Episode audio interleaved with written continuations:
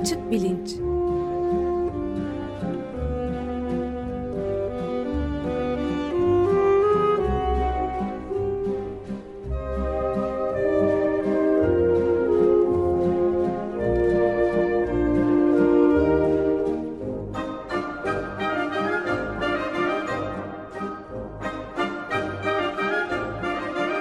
Güven Güzeldere ile bilim ve felsefe sohbetleri. Merhabalar Güven Bey. Günaydın. Merhaba Ömer Bey, günaydın. Günaydın Güven Bey. Günaydın Can. Evet, geçen haftadan devam ediyoruz. Bilim savaşları üzerine başlamıştık konuşmaya. Sizin de bir e, evet. Kogito dergisinde iki bir derlemeniz de vardı galiba. O, onunla devam edelim isterseniz bu konuyu.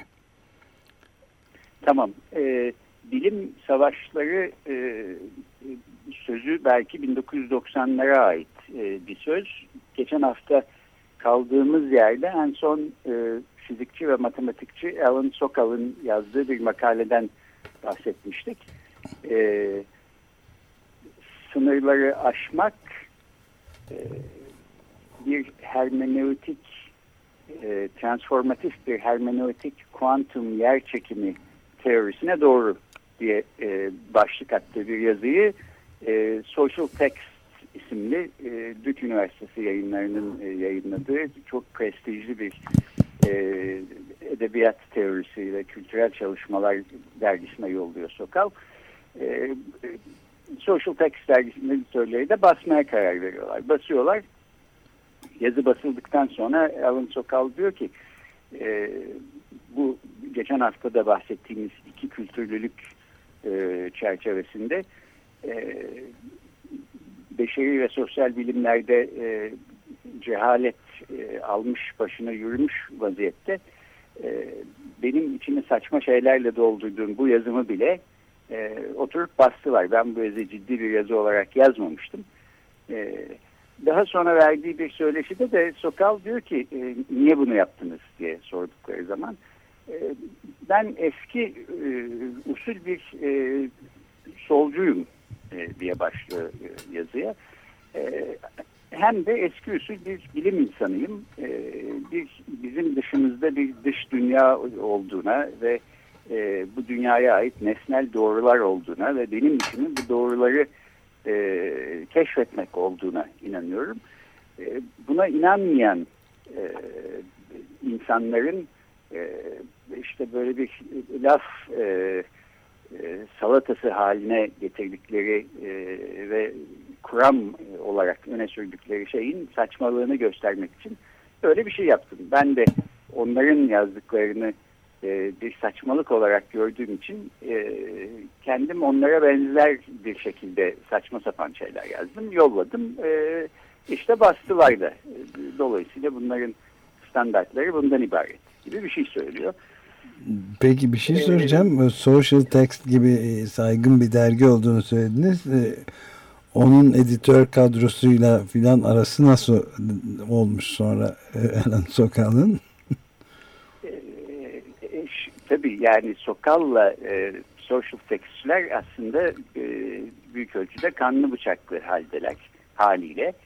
E, social text bunu niye bastı diye düşündüğümüz zaman bunu aslında iki şekilde de düşünmek mümkün. Yani belki ilk buna vereceğimiz tepki işte e, Tonga'ya bastılar ve belki e, sözün e, e, süslü sözlerin e, gösterişine kendilerini öyle kaptırmış vaziyettelerdi ki e, işte e, söylemin arkasında e, yatan e, kuramın ne olduğunu e, süzmeyi bile beceremediler ya da belki buna önem bile e, artık vermiyorlar.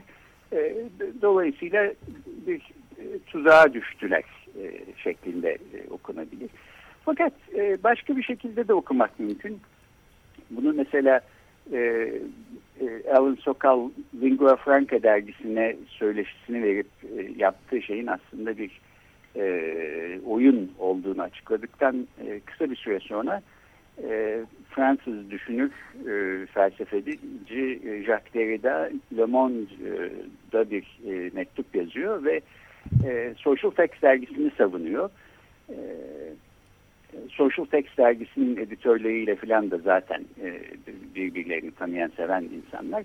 E, fakat doğru olabilecek bir şey de söylüyor Derrida. Diyor ki burada bir iyi niyet suistimali söz konusu. E, Alan Sokal bir fizikçi olarak e, bir takım e, fizik kuramlarından hareketle daha edebi bir şeyler e, söylemeye çalışıyor e, görüntüsü vererek bu yazıyı gönderdiği zaman Social Text'in editörleri de kendileri evet fizikçi değiller ve fizik kısmını şimdi bilmiyorlar ama haliyle e, saygıdeğer bir fizikçinin saygıdeğer şeyler e, söylediğini varsayarak ve de bir iyi niyet gösterisi olarak yani bu iki kültür arasındaki uçurumu belki kapatmak üzere e, bir el vermeye karar vermişler ve bu yazıyı basmışlar. Bu bir evet. iyi niyet gösterisiydi. Altından bir iyi niyet suistimali çıktı. Çok ayıp e, diyor. Ayıp demiyor gerçi. Hüzünlü e, ya da üzüntü verici bir durum. Evet Güven Bey şöyle bir durumda söz konusu geliyor. çok özür dilerim sözünüzü kestim yine ama şöyle bir durumda söz konusu olabilir mi? Yani metin hermenötik bilimi ya da ilimi üzerine ya hermenötikte Türkçe manasıyla beraber yorum bilgisi olarak geçiyor. Yani yapılan evet. buradaki malzeme bu fizikçinin sosyal bilimler e, adında ortaya çıkardığı bir ne kadar saçmalık olursa da olsun kendi tarafından saçmalık olarak dile getirilse ya da getiril, getirilsin ya da getirilmesin ortada bir malzeme var bir yorum bilgisi olarak nitelendiriliyor ki yorum bilgisi yorum malzemesi olarak nitelendiriliyor. Yani ortada bir ürün var. Bu ürün de şu anda bizim konuşmamıza sebebiyet verebilecek olan bir tartışmaya alevlendirmiş. Yani burada da aynı şekilde katkılarından bu derginin editoryal çevresinin bu tartışmaya alevlendiren katkılarını da düşünerek yapmış oldukları bir hareketten bahsedebiliriz belki de diye düşünüyorum. Ee, öyle evet bence öyle görmek mümkün e, sahiden. Ee, öte yandan e, şu da belki olmalıydı. Yani bu derginin editörleri o günden sonra böyle bir şeyler e, bir daha yapmadıklarına da eminim. E, böyle bir yazı ellerine geçtiği zaman evet burada bir yorum bilgisi belki çalışması var. Hermenötik kısmı öyle. Ama içinde kuantum yer çekimi diye de teknik bir terim geçiyor ve bu terimle alakalı bir takım teknik tartışmalar gidiyor bu teknik kısmını işin biz anlamıyoruz ama bir anlayan birine soralım bakalım gerçekten e, basmaya yazıyı basmaya e, evet. değecek şeyler söylüyor mu diye bir fizikçiye gönderseler anında aslında e, yazının saçmalarla dolu olduğu ortaya çıkardı. Dolayısıyla oyun ortaya çıkmış oluyor filan. O Ama, zaman e, o zaman ne, ne olurdu acaba? Kuantum terimi biraz Tonga'ya düşürüyor galiba. O zaman ne olurdu diye de insan düşünmeden edemiyor. Mesela böyle yapmış olsalardı alın sokağa da gönderip bu yaptığınız çok ayıp ne, ne biçim şey yolluyorsunuz deselerdi ne olacaktı bakalım. Kimsenin haberi olmayacaktı muhtemelen. Ee, evet yani belki o zaman Social Text'in editörleri Lingua Franca dergisine bir söyleşi verip e, bize böyle bir tuzak kurmuşlar diyebilirlerdi. Ee, belki o zaman Alan Sokal ya ben aslında bu e, Social Text dergisi ve ona benzer yayınlar için yanlış düşünüyormuşum. E, bak e, Tonga'ya da basmadılar aslında daha dikkatlilermiş. Evet çok ilginç bir tarih. Miydi? E, bilmiyorum. Burada aslında bir sürü ilginç mesele var. E, geçen hafta da bahsetmiştim. Eğer bir programa konuk olarak e, Güyol alabilirsek e, felsefe profesörü Sabancı Üniversitesi'nde bu işleri çok iyi bilen ve e, uzun uzadıya e, felsefi temellerini bu konunun yazmış tartışmış birisidir. E, ilginç e, birkaç bağlantısına ben buradan işaret etmeye çalışayım. Mesela bu Sokal Lın yazısının yayınlandığı zamanlarda yine 1990'larda e, Paul Gross ve Norman Lewitt diye iki bilim insanı bir kitap yayınlıyorlar. bunlardan bir tanesi matematikçi, diğeri biyolog. kitabın başlığı Higher Superstition. yani bunu bu, buradaki bu higher yüksek öğrenimin yükseğine herhalde atıfta bulunuyor. Yüksek safsata falan diye herhalde çevirmek mümkün. Fakat bir de alt başlığı var. Alt başlığı da kitabın The Academic Left and its Quarrels with Science diyor. Yani akademik e, sol ve e, onların bilimle e, kavgaları. E, bu tabii ilginç. E, çünkü siyaseti bilimin içine sokmuş oluyor. Ve e, burada belki bu akademik sol denen e, kesimin ki bu da işte mesela Social Text e, dergisi ve onun içinde yazan, onun editörlüğünü yapan türde insanlar, e, kültürel antropoloji, edebiyat e, teorisi filan gibi beşeri bilimlerden e, bahsediliyor genel olarak. Çünkü Amerika'da en azından e, sol e, akademik kesim e, buralardan, bu beşeri bilimlerden e, çıkmış oluyor. E, ilginç bir şekilde daha sağ ve daha tutucu e, Amerikan akademisinin e, kesimleri ise e, ekonomi bölümünde, sosyoloji bölümünde e, eğer şeye bakacaksak e, sosyal bilimlere ya da işte temel bilimlerde filan yapılanmış oluyorlar. E, bir şekilde e, kendilerini eski okul solcu olarak niteleyen e, e, akademisyenler ki bunların içinde bu Higher Superstition kitabını yazan e, Norman Lewitt'in de adı geçiyor. O da kendisini bir eski okul bir solcu olarak e, niteliyor. Diyor ki bu e, sola sahip çıkma e, iddiasında olan akademinin e, beşeri bilimler kesimi aslında e, bir takım e, süslü söylemlere kendilerini kaptırıp saçma sapan işler yapıyorlar ve bilimle kavga ediyorlar. Hiç yapmamaları gereken bir şey yapıyorlar. Biz bunu e, ortaya çıkarmaya çalışıyoruz filan. Burada e, belki şuna e, dikkat çekilebilir. E, benim mesela gittiğim ilkokulda da, ortaokulda da, lisede de işte şeyde e, teneffüste e, koridora çıktığımız zaman e, gördüğümüz kocaman yazı e, hayatta en hakiki mürşit ilimdir, fendir e, yazısıydı. E, bu haliyle aslında örtük bir başka şeye işaret eden bir söz. Yani en hakiki mürşit derken bir başka mürşitten ya da mürşit olarak e, alınan bir şeyden daha hakiki olduğunu bilim iddia ediyor. O da işte herhalde bir e, dini inançlar e, bütünü filan olsa gerek diye e, okumak gerekebilir. Bu anlamda e, en azından Türkiye Cumhuriyeti'nin modernleşme e, sürecine ve yapılanmasına baktığımız zaman bilimi hep e, modernleşme projesinde e, öncülük e, eden ya da edebilecek olan e, ve ilerici bir pratikler e, e, toplamı filan gibi gör, görülmüş olduğu e, herhalde açık. E, benim de genel olarak e, bilimi siyaset içinde bir yere oturtmak söz konusu olacaksa e, böyle e, tutuculuktan ziyade ilericiliğin yanında yer alan e, bir kurum olarak öteden beri görmüşümdür. Fakat e, Amerika'daki e, akademik tartışmalara baktığımız zaman bunun sahiden pek böyle olmadığını görüyoruz. Bilime karşı e, ciddi bir e, eleştiri ve e, çok ciddi bir kuşkuyla yaklaşım var. Özellikle beşeri bilimlerden.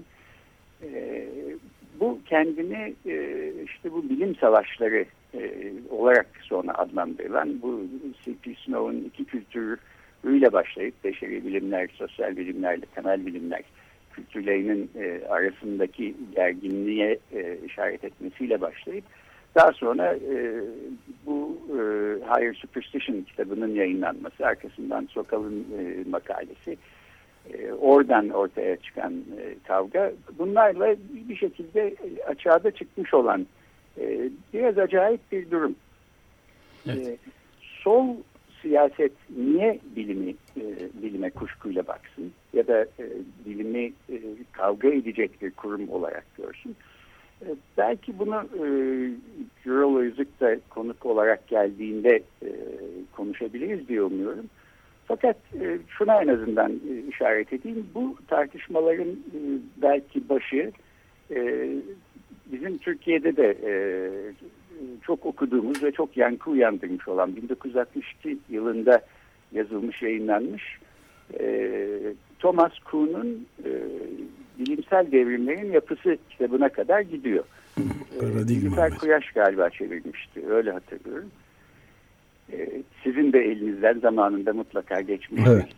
E, Kuhn orada bilimin e, yalnızca lineer bir çizgide e, ilerleyen ve bir buluşun üstüne bir buluş daha koyarak e, düz bir çizgi halinde e, doğruya yaklaşmakta olan bir e, belki kurum olarak görülmemesi gerektiğini kendi paradigmaları içinde yer alan soruların e, peşinde giden ama zaman zaman bu paradigmalar değiştikçe e, lineer çizgisel bir ilerleme e, kaydetmek yerine böyle zigzaklar çizen ve belki en önemlisi sosyal ve tarihsel ve kültürel bir e, çerçeve içinde anlaşılması gereken e, bir pratik olduğunu söylüyor. E, şimdi e, Kuhn'un orada söyledikleri bugünkü e, bilim çalışmaları adı verilen e, çalışmalarla tam birebir çatışmıyor. Bunlara ciddi ve dikkatli bir şekilde bakmak lazım. E, Gürol'un yaptığı işlerden birisi de mesela bu. Ama belki bu tartışmaların en başını ta oraya kadar götürmemiz mümkün. E, öyle baktığımız zaman yani bilimi kendi kültürel ve e, tarihi çerçevesi içinde ele aldığımız ve bir insan pratiği olarak da gördüğümüz zaman e, yalnızca nesnel doğrulara ulaştı mı ulaşmadı mıdan öte bilgi üretimi denen şey nasıl yapılıyor buna da bakmamız e, gerekli hale geliyor. E, buna baktığımız zaman e, bilimin belki siyasi olarak ne şekilde kullanıldığı ya da nelere alet edildiği de e, daha önem kazanan, altı çizilen bir soru haline geliyor. Belki Amerika Birleşik Devletleri'ndeki akademi ve üniversite içinde bilime kuşkuyla e, yaklaşılmasında bunun da nedeni olmuş olabilir. Çünkü ortada bir ikinci dünya deneyimi var. İkinci Dünya Savaşı evet. deneyimi var. E, e, haliyle çok büyük paraların hükümet tarafından bilim alanına akıtılması, bunun sonucu olarak da atom bombası gibi e, korkunç bir şeyin ortaya e, çıkması, bir bilimsel çalışma olmasa ortaya çıkamayacak bir şeyin ortaya çıkmış olması.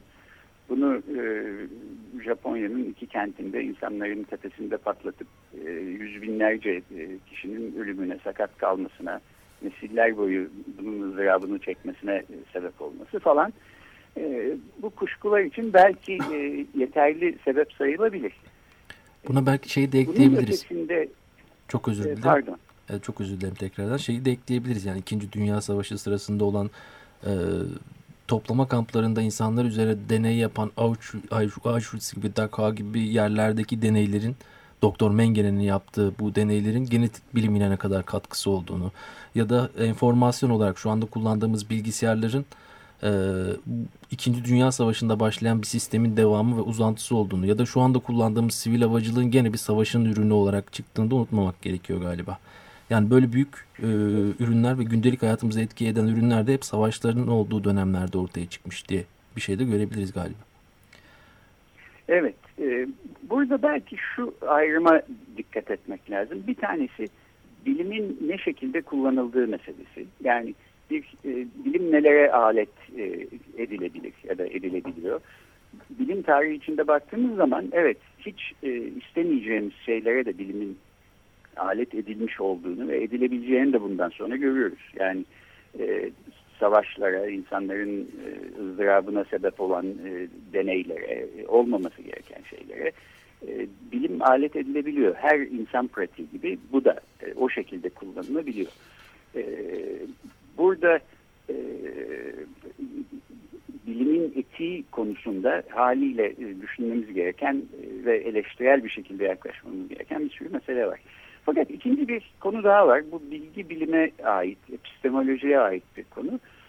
O, orada daha incelikli bir mesele var. E, bilim e, nesnel doğrunun e, keşfi peşinde koşan bir e, pratiktir diyerek e, yani işin içine nesnel doğruluk meselesini kattığımız zaman e, doğrudan e, bilime baskıcı ya da tutucu ya da e, diğer başka görüşleri e, ekarte edici e, bir e, statü yüklemiş oluyor muyuz, olmuyor muyuz?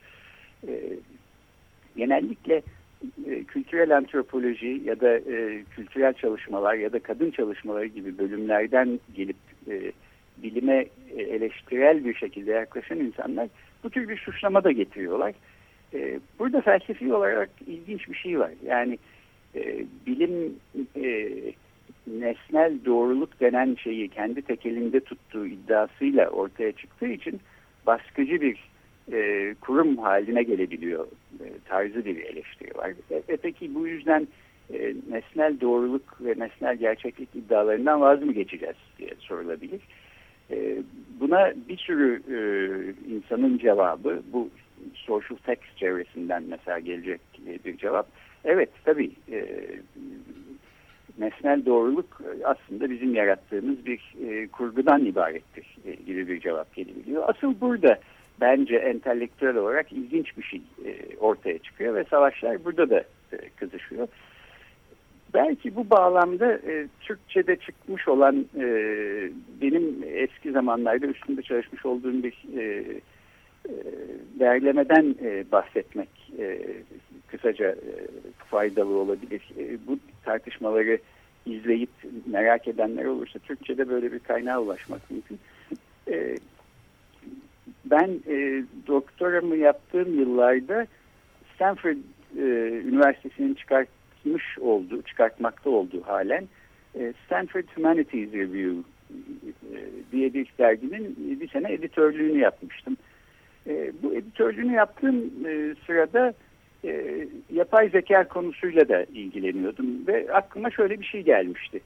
E, yapay zeka bir mühendislik projesi gibi gözüküyor ve e, yapay zeka konusunda bir şeyler öğrenmek istiyorsanız işte bilgisayar bilimi ya da bilgisayar mühendisine gidip orada e, bir şeyler öğrenmeniz gerekiyor. Halbuki yapay zeka iddiası çok e, aslında büyük bir iddia. Yani insan benzeri bir zihne sahip olan bir nesneyi kendi ellerinizle tasarlayıp üretmek e, konusu. E, böyle bir nesneyi tasarlarken e, nelere e, bakmamız lazım? E, bunu e, cevaplamak için önce insan zihninin nasıl bir şey olduğunu anlamamız lazım. Bunlar mühendislik projesinin sınırlarını kat kat aşan derinlikte aslında sorular. Fakat beşeri bilimlerden bu konuya pek bir ilgi yok e, tu o zamanlar. Hala da aslında pek. Evet özellikle fe şey felsefeden tabii değil mi? Özellikle ağırlıklı olarak ee, felsefenin evet. eğilmesi çok beklenir yani. Evet ama felsefe dışındaki alanlardan da yani kültürel antropolojiden de sanat evet, evet. tarihinden de insanlık ve entelektüel tarihle ilgilenen herkesin aslında e, ilgilenebileceği ve ilginç şeyler söyleyebileceği bir alan diye düşünmüştüm. Onun için bir özel sayı yapmaya karar vermiştim. O e, arkadaşım ve e, meslektaşım e, İtalyan felsefeci e, Stefano Franchi ile birlikte e, Constructions of the Mind e, diye bir e, özel sayı yaptık. E, yapay zeka ve beşeri bilimler. E, hmm. Ve buraya e, aslında bir sürü beşeri bilimlerden ilginç insan e, yazı yazdı. E, Bruno Latour e, mesela, Francisco Varela, Harry Collins falan gibi böyle çok tanınmış isimler. Hatta bir yazıda Jacques Derrida'dan istemiştik. Bir mektup yazmıştım ben kendisine. O da benim yazdığım mektup İngilizceydi. O da bize Fransızca bir mektup yazarak cevap vermişti. Daktilo ile yazılmış e, böyle kısa bir paragraftan e, oluşan e, Fransızca olarak teşekkür eden ama yazamayacağım bu konuları pek bilmiyorum zaten vaktim de yok falan diye özür dileyen bir mektuptu. Belki alıp saklamak tarihi bir belge haline getirebilirdi. O zaman aklıma gelmemişti doğrusu okuyup kenara koymuştum. E, bu e, dergi Constructions of the Mind e, özel sayı olarak e, çıktı ve belki de aslında ilk e, internette yayınlanan dergi olarak da o, o zaman e, bu, bu internetin yani e, World Wide Web denen ağın ilk ortaya çıkmaya başladığı yıllardı 1995 senesi. E, öylece ortaya çıkartmıştık. Fakat e, bir tane de yapay zekanın içinden e, birisi e, yapay zeka pozisyonunu temsil edecek bir yazı yazsın ve şeylerde beşeri bilimciler de buna cevap versin istemiştik. Bu yazıyı da e, Nobel ödüllü iktisatçı ve yapay zekanın kurucularından e, Herbert Simon, e, Carnegie Mellon Üniversitesi'nde psikoloji ve bilgisayar bölümlerinde hoca olan Herbert Simon yazmıştı. Ve yazıya ben kendimi çağdaş bilişsel bilimin cüretkar bir misyoneri olarak görüyor ve edebiyat kuramı hakkında bilişsel bilimin e, C.P. Snow'un iki kültürlülük e, tartışması çerçevesinde aslında önemli şeyler söyleyebileceğini düşünerek e, başlıyorum diye yazdığı bir yazıydı. E, bu yazıya da 30 kadar beşeri ve sosyal bilimlerden e, cevap geldi. E, dergiye sığmayınca bunu ikinci bir dergi olarak yayınladık. E, Bridging the Gap yani uçurumun üstüne bir köprü kurmak belki denebilir. E, bilişsel bilimlerin e, edebiyat teorisiyle buluştuğu yer e, diye çıktı. Daha sonra da bu iki dergiden e, derleme Herbert Simon'ın yazısı da içinde e, olacak şekilde yani bu iki kültürlük meselesini e, merak edenlerin belki e, yararlanabileceği bir kaynak olarak e, Yapı Kredi yayınlarının çıkarttığı Cogito dergisinin bir e, yapay zeka özel sayısı olarak basıldı. E, o zamanlar Enis Batur başındaydı e, Yapı Kredi'nin. E, o e, işin önüne düşmüştü e, sağ olsun. E, çok güzel Türkçe çevirilerle filan basılmıştı. İlgilenenler varsa e, hala da eğer e, tükenmemişse e, yapay zeka sayısı e, olarak Cogito'nun e, bakılabilir. Evet bitirirken bir de bu arada Stanford'dan bahsettiniz. E, bu şeyi yatırımları fosil yakıt kömür şirketinden yatırımları çekme kararı almasıyla da gözümüzde ayrı bir değeri yeri var Stanford'ın artık. Harvard'daki nasıl Ee, gidiyor? Evet benim için de öyle. Bu karar da eminim e, çok tartışılmış şey bir karar olsa gerek. E, uğ- uğraştırmış oradaki insanları. Fakat e, doğru kararı vermiş olduklarına ben de sevindim. zaten. Evet öğrenciler, aktivist öğrencilerden biri çok etkili olan da şey dedi. Bizi zaten dinliyordu ama uzun süreden beri kulak veriyordu bizim mücadelemize demişti Stanford Üniversitesi için. İlginç bir gelişme yani. evet. E, u- umarız başka üniversitelere de örnek olur. E, e, bu Batı yakasından gelen haber Doğu yakasının benzer üniversitelerine de belki bir e, örnek teşkil eder. Evet. Peki çok teşekkür ederiz Güven Bey. Peki, ben teşekkür ederim. Hoşçakalın. Görüşmek üzere.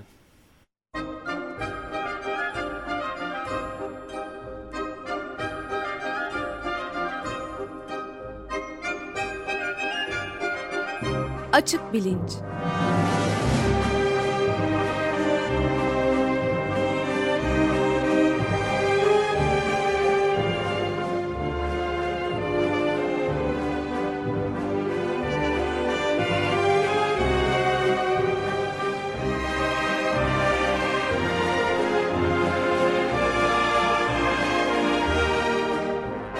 Güven Güzeldere ile bilim ve felsefe sohbetleri.